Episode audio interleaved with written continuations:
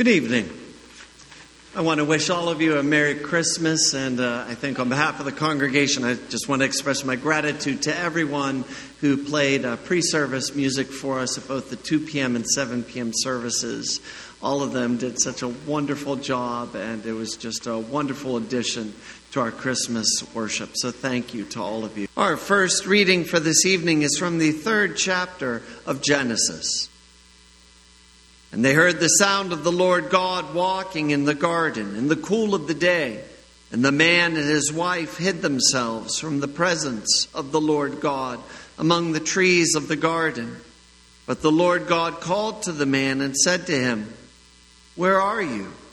And he said, "I heard the sound of you in the garden, and I was afraid because I was naked, and I hid myself." He said, "Who told you that you were naked? Have you eaten of the tree of which I commanded you not to eat?"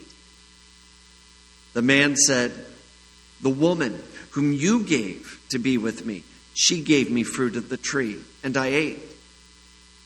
Then the Lord God said to the woman, "What is this that you have done?" The woman said, "The serpent deceived me, and I ate." The Lord God said to the serpent, "Because you have done this, cursed are you above all livestock and above all beasts of the field. On your belly you shall go, and dust you shall eat all the days of your life. I will put enmity between you and the woman, and between your offspring and her offspring. He shall bruise your head, and you shall bruise his heel." And to Adam he said, "Because you have listened to the voice of your wife and have eaten of the tree of which I commanded you, you shall not eat of it. Cursed is the ground because of you. In pain you shall eat of it all the days of your life. Thorns and thistles it shall bring forth for you, and you shall eat the plants of the field. By the sweat of your face you shall eat bread, till you return to the ground, for out of it you were taken. For you are dust, and to dust you shall return." Our second reading is from the 9th chapter of Isaiah. "The people who walked in darkness have seen a great light.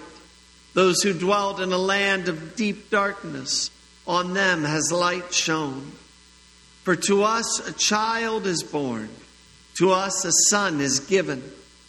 And the government shall be upon his shoulder, and his name shall be called Wonderful Counselor, Mighty God, Everlasting Father, Prince of Peace.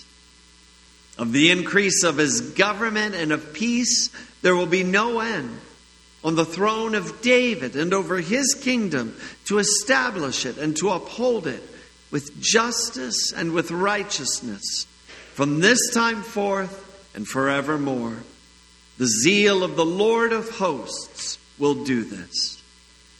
Our third reading is from the 5th chapter of Micah. "Now muster your troops, O daughter of troops. Siege is laid against us. With a rod they strike the judge of Israel on the cheek. But you, O Bethlehem Ephrathah, who are too little to be among the clans of Judah, from you shall come forth for me one who is to be ruler in Israel, whose coming forth is from of old, from ancient days. Therefore he shall give them up until the time when she who is in labor has given birth. Then the rest of his brothers shall return to the people of Israel, and he shall stand and shepherd his flock in the strength of the Lord, in the majesty of the name of the Lord his God. And they shall dwell secure. For now he shall be great to the ends of the earth, and he shall be their peace. Grace, mercy, and peace to you from God our Father and our Lord Jesus Christ. Amen." The shepherds were out at night watching their flocks. This was a normal thing to do. They had to make sure wolves or bears did not attack their sheep. This was normal. It was an ordinary night for the shepherds. They would spend their time talking, looking at the stars, the moon. This was all very boring, normal work for them. That night, they weren't looking for a Savior to come. That night, they weren't expecting God would do something. When they were out watching their sheep, they weren't looking for God to somehow change their lives that night. Our daily lives are also usually very normal. Same thing happens almost every day. For students, they wake up, eat, go to school, come home, watch something, go to bed. Same thing the next day. Adults wake up, drink coffee, go to work, do some chores, catch some shows, sleep. Same thing next day. Life is usually very normal. Sure, there might be some moments of excitement and fun, moments of sadness and tragedy. But usually, life just goes on. It is usually very normal, very ordinary. And in that ordinariness of life, we are not usually looking for God to do something special. We don't usually think God is going to do something special on any given day to us. We're not usually thinking this will be the day God will change our lives. But some days we're wrong. And today might be that day. Today could be that day for you. For the shepherds, that night 2,000 years ago was like every other night. They were just doing their work. It was not special, not unique. But that night was about to become very unique and perhaps the most special night in all of history. And those shepherds had a front row seat. As they were standing in the fields with their sheep, an angel suddenly appeared out of nowhere. Even though it was pitch black outside, when this angel appeared, a light from heaven covered all of the sheep and all of the shepherds. But this wasn't what was most shocking. This angel and the brightness was not the most astounding thing to happen. What was so astounding is what the angel said. He said this, "Fear not, for behold, I bring you good news of great joy that will be for all the people. For unto you is born this day in the city of David a Savior, who is Christ the Lord. And this will be a sign for you. You will find a baby wrapped in swaddling cloths and lying in a manger." And then to confirm this message, a whole host of angels appeared, thousands of them. Their presence would have lit up the whole valley like it was the middle of the day. When the angels left, the shepherds took this news they heard, news that made their day so special. News that has made all of our days and every day of our lives special. They took the news that for unto you is born this day in the city of David a Savior, who is Christ the Lord. And they went to Bethlehem, the city of David. And then on this very ordinary, very normal day, they saw with their own two eyes that God had come in the flesh. It was lying in a manger, a feeding trough of animals, as a baby. God himself in human flesh. I don't know what most of your days are like. I will guess, though, that you probably consider most of your days to usually be very normal. There are things you have to do, things you want to do, things you must do. Normal days. But your days don't have to be normal. Not anymore. Today we celebrate with those shepherds and those angels that every day of our lives has been changed. Every day of your life can be changed. And why? We still live normal days with normal work and normal chores. That's all true. But every day of your life has been changed. And changed forever. Because for you, a Savior has been born, who is Christ, the Lord, God in the flesh. A Savior has been born for you, a Savior who has died for you, so you won't die. A Savior has been born for you who gives you His Spirit, a Holy Spirit, so that His loves will become your loves. And His desires will become your desires. A Savior has been born for you who rose from the dead, so you will live with Him forever. And if that cannot make your normal days special, then I have no idea what will. Sure, we live normal lives, but thanks to the coming of Christ, every day has been made special. Every day has become unique. Every day of our lives, every minute, every moment is to be adored. All because Christ has come, our Savior, who is Jesus the Christ, God Himself in the flesh, all for you. Amen. And now may the peace of our God, which surpasses our understanding, keep your hearts and your minds in Christ Jesus our Lord. Amen.